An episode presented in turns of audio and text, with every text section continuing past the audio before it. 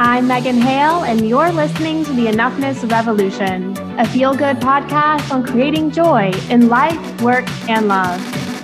Join me every Monday and Thursday for practical tools that speak to the soul to create a life you love. Happy Monday, friends. If you are just now joining me, this podcast episode is going out a little bit later than usual because I have a teething baby, and sometimes you have to know how to pick your battles. So, priority shift and being super flexible with mamahood and working and all of that good stuff. So, yesterday was Mother's Day, and it was my first Mother's Day, so that was pretty special. And I was thinking last night, I was like, what do I feel called to talk about on the podcast today? And I was thinking back to some of the most powerful work that I've done with my clients over the years. And it's interesting because a lot of my clients come to me because they either want to improve their relationship with themselves or they want to have a better romantic relationship. And what's really interesting about this is that when we get into the work, there's usually always some sort of family of origin relationship piece that needs to be rewritten, healed, or expanded upon for them to have the relationship they want with themselves or for them to have the romantic relationship that they know that they deserve. So, one of the things that has come up quite often is looking at our relationship with our mother. And there is this thing called a mother wound which basically is some sort of hurt that we're carrying from childhood that needs to be addressed and healed so we can move forward right? Because without this we carry this this wound with us into adulthood and this can really kind of impact the way that we're showing up for ourselves and with other people. So i wanted to start here um, you know, when we're looking at family of origin stuff, like this is so major. Um, if you've listened to my transgenerational family patterns episode, I start to kind of tease apart like how important these stories are that we create when we are little girls or little boys. And our parents are some of our first first role models of what it means to be loved, um, what it means to receive love. And our little minds usually make up a story around what we think we need to do in order to receive love, and most importantly, who we think that we need to be. So, if we don't ever go back and look at the beliefs that we're carrying, the stories that we're carrying around that, we could be walking through this world with a very skewed idea of who we think we need to be. And here's here's where it's really important because anytime we think we need to be somebody different than we are, we're carrying around a message that we're not enough as we are. Okay?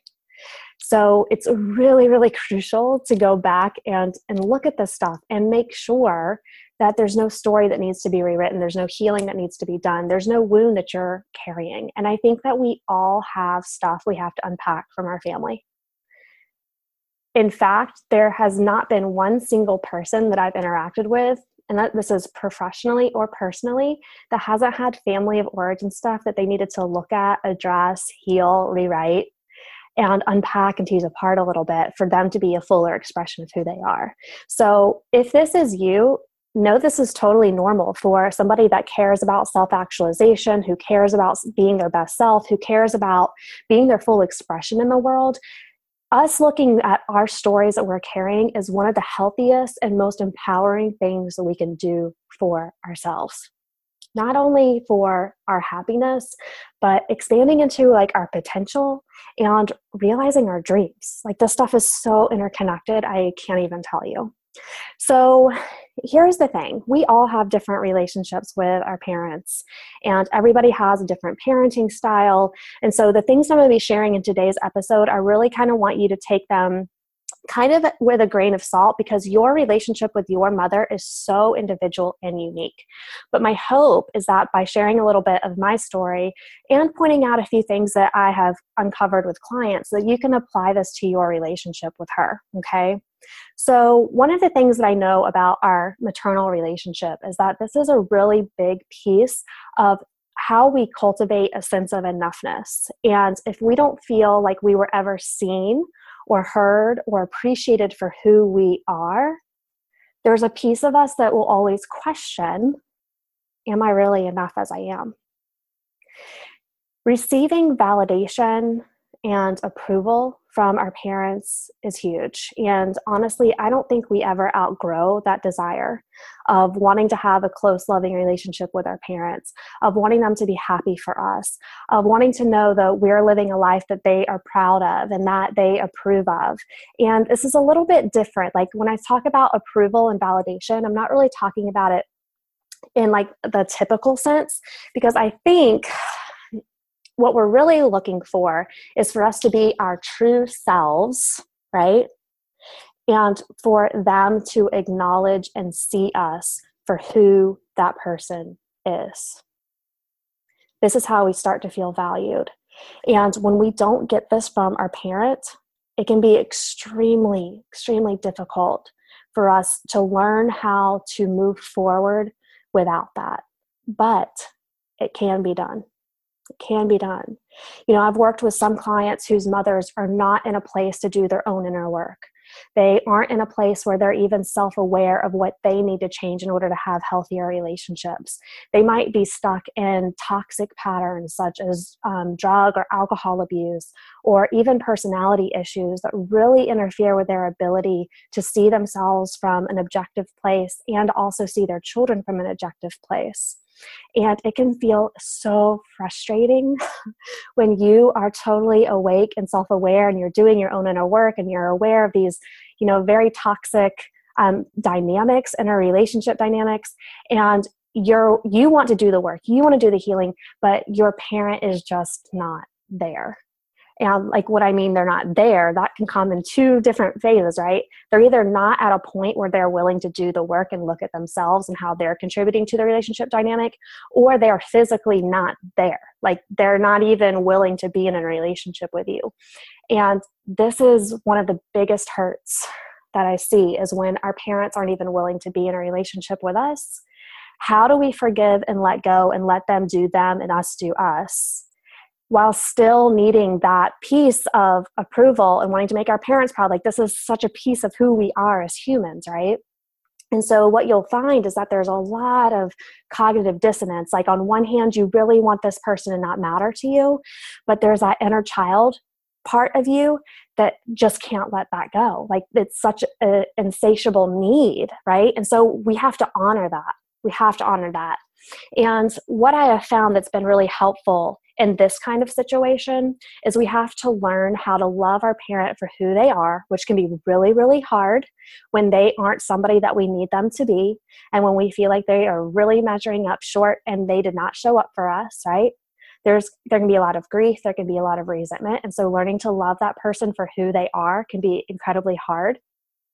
And there's also this other part of we have to learn to become the person we always needed. So we have to actually learn how to parent ourselves and create that positive inner self dialogue, right?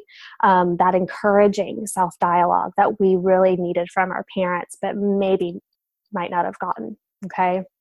So you know the, interesting thing about my relationship with my mom is we kind of always had a codependent relationship growing up.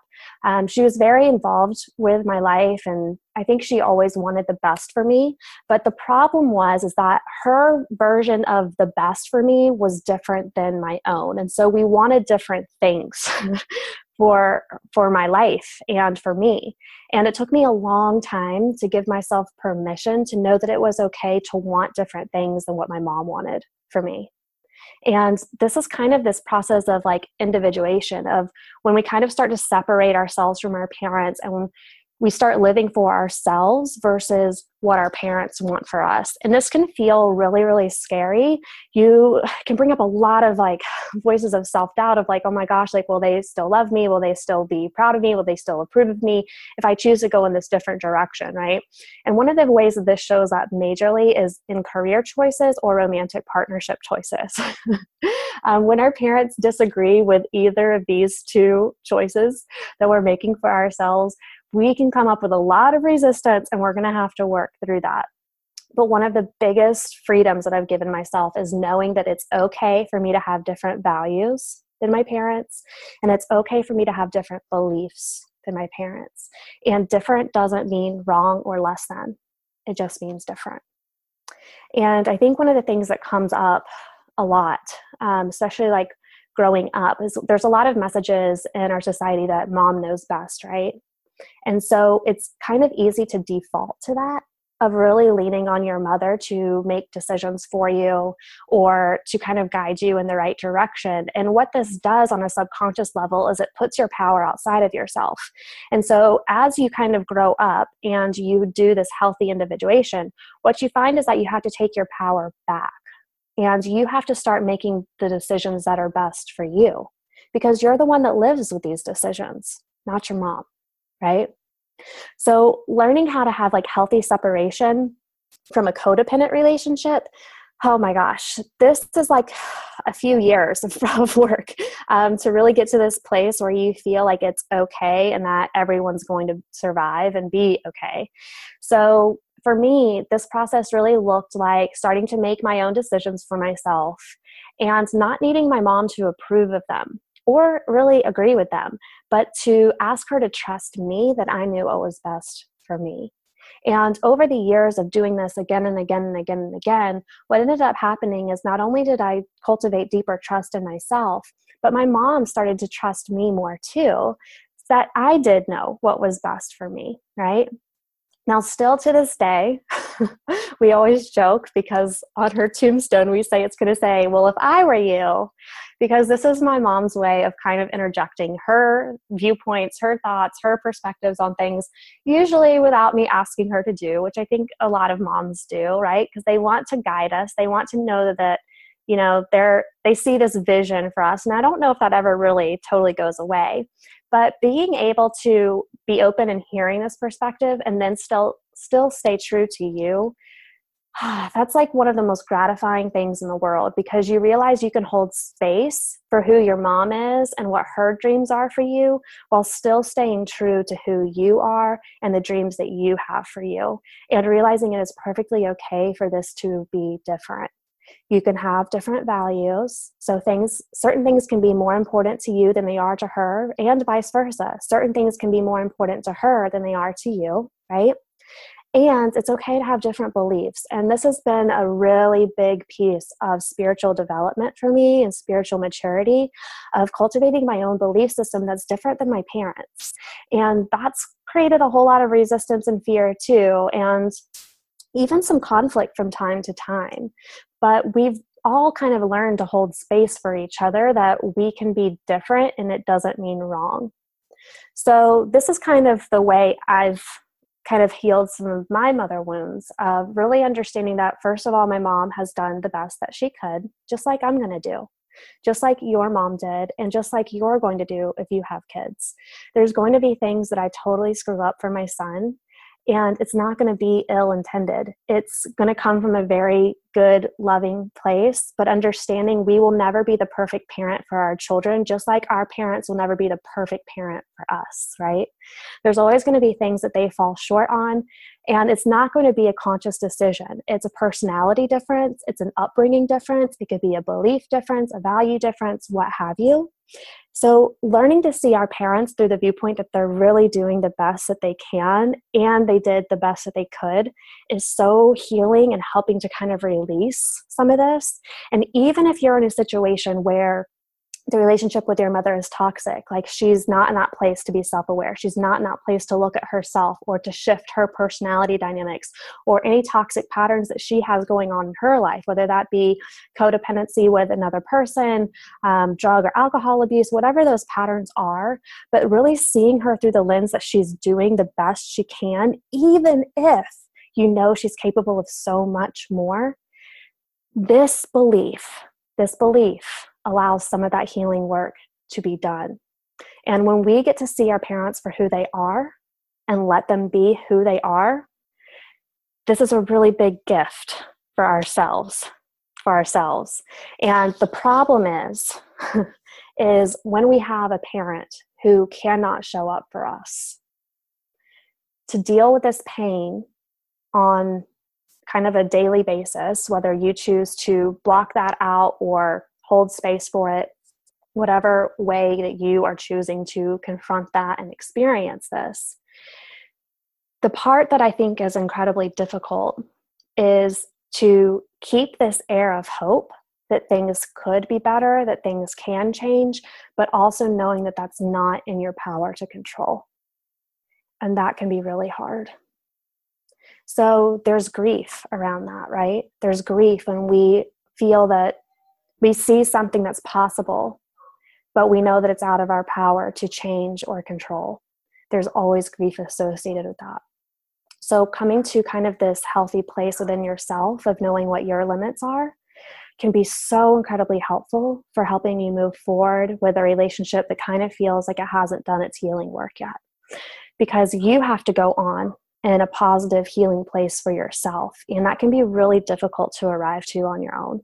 So I just kind of wanted to bring this up because, you know, a lot of times when I get into the work with my clients on relationship stuff, it always comes back to family origin of issue in some way, shape, or form, whether that's with mothers, um, fathers, siblings, or somebody that they had a very strong relationship with, because these are our earliest imprints of how to be in a relationship with others. And I think going back and looking at this stuff, peeling away some layers, looking at your relationship that you have now, and noticing if there's any, anywhere that needs to shift, anywhere that needs to grow, any healing that needs to be done can be so healthy and freeing for you in creating healthier love for yourself moving forward. So I'd love to hear from you. You know, we talked about a lot of things in this episode. Um, some of it's tough, some of it is really tough especially if you're one of, in one of those situations where that's the, there's that toxic pattern going on that is out of your control. Ah, oh, man, that is so difficult. But I know that there's hope with this stuff. And I know that there's a way of being in the world where you can create as much healing as possible for yourself around this and learning to accept apologies that you've never received. I mean, there's there's a lot of stuff here in forgiveness, release, letting go, seeing somebody for who they are, and knowing that they're doing the best they can. That doesn't mean that everything is okay and what they're doing or not doing is okay, but that they're working in their capacity right now. And sometimes that in and of itself can be a really freeing realization. So I hope that this episode was helpful. I would love to hear from you what came up for you um, with your family of origin, your early memories of your relationships, and if you've had an experience of healing your own mother wound, of coming to this place of cultivating a healthy relationship with your mom today, where you get to be a fully functioning, individualized adult, and she does too. And hopefully that has created a really beautiful foundation for y'all to develop a friendship. Um, I think that's the the last stage of you know growing up is that our parents can become our friends and that's been a really beautiful journey for my mom and I, and it's still it's still unfolding to this day. You know, um, I still think that we have different visions for you know my life, but really learning how to honor myself and to trust myself the most has been some of the best work that I've done. So, if you're in a place where you want to trust yourself more fully, if you're in a place where you want to look at some of this family of origin stuff, if you're struggling having the relationship with yourself that you want or having a romantic relationship that you know you deserve, I want you to reach out to me and let's talk about doing some one on one coaching together. I love this stuff. I think the way that we relate to ourselves and others is foundational for how we relate to the world. That's all tied to how we expand into our potential, how we go after our dreams, how we create happiness and joy, and have a healthy idea of love that makes us feel seen, supported, important. So much stuff is tied up in here, you guys, and I'm I'm honored to hold space for you to do some very transformational, powerful work. So I'm going to put a link down in the show notes for you to check that out. Thank you so much for being patient with me today with this podcast episode being out a little bit late but you have to go where you're needed and reprioritize and shift and be flexible. So, as a reminder, I'm talking about some of those tools in an enoughness challenge that's starting today by my dear friend Makita Pennycook. I'll put a link down in that in the show notes as well. So, definitely make sure to check that out. We're going to be covering six areas of enoughness, and I know that you will find a lot of great value in that. So, I will talk to you guys in a couple of days for Transformational Thursday. Bye.